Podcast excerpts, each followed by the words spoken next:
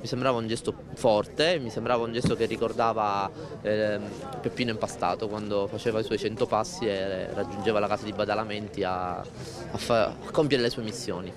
Questa è la voce di Giuseppe Cimmarosa, nipote di Matteo Messina Denaro ha ripudiato lo zio boss e ha partecipato a una manifestazione a Campobello di Mazzara. Questa è ad alta velocità oggi 20 gennaio 2023, giorno 315 della guerra, anno terzo della pandemia. Ben trovati da Giuseppe Manzo. Ad alta velocità. Notizie e pensieri pendolari.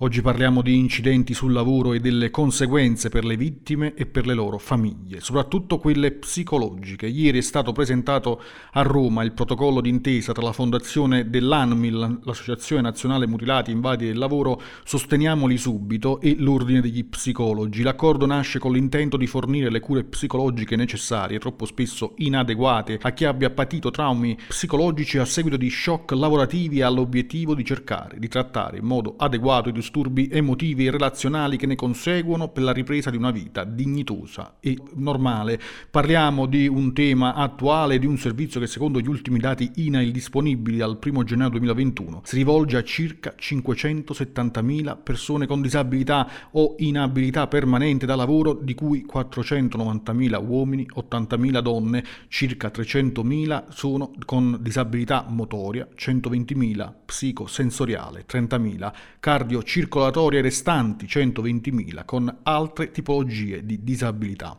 Ascoltiamo le parole e anche la testimonianza del presidente nazionale di ANMIL, Zoello Forni. Che hanno risvolti psicologici spesso devastanti, seppur poco considerati. Per, motivi, per darvi un'idea, non posso non dirvi che conosco personalmente questo tema, essendomi ritrovato a soli 13 anni senza una gamba per un incidente in una vetreria, poiché a quei tempi non esistevano i centri estivi e tanti ragazzi come me venivano mandati a imparare un mestiere durante l'estate. Dunque, almeno in parte, potete immaginare come ho affrontato questa menomazione e come l'ha affrontata la mia famiglia. Come anni, da sempre abbiamo voluto dedicare grande attenzione al supporto psicologico delle vittime, nella convinzione che un valido sostegno in tal senso sia fondamentale al pari delle cure sul piano fisico. Per questo, con grande entusiasmo, abbiamo colto la disponibilità del presidente del NO,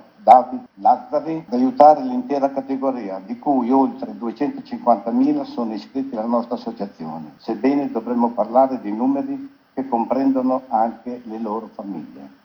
Dobbiamo certamente riconoscere che la sottoscrizione di questo protocollo d'intesa è frutto dell'impegno della nostra fondazione, che si è fortemente adoperata raccogliendo le numerose istanze che quotidianamente riceviamo presso le nostre sedi e del NOP che ha ben compreso l'importanza di un supporto psicologico per coloro che vivono sulla propria pelle e nelle proprie famiglie una malattia professionale o la perdita di un, di un, congiunto a causa del lavoro. Questa puntata termina qui, vi ricordo dalle 12 notiziario GRS online con le notizie di attualità dall'Italia e dal mondo e termina anche questa settimana e nel weekend vi ricordiamo l'approfondimento settimanale del GRS Week. Siamo anche su Facebook, Twitter, Instagram e TikTok. Prima di salutarvi, ecco cosa dice lo psicologo Jonathan Hald. L'amore e il lavoro sono per le persone, ciò che l'acqua e il sole sono per le piante.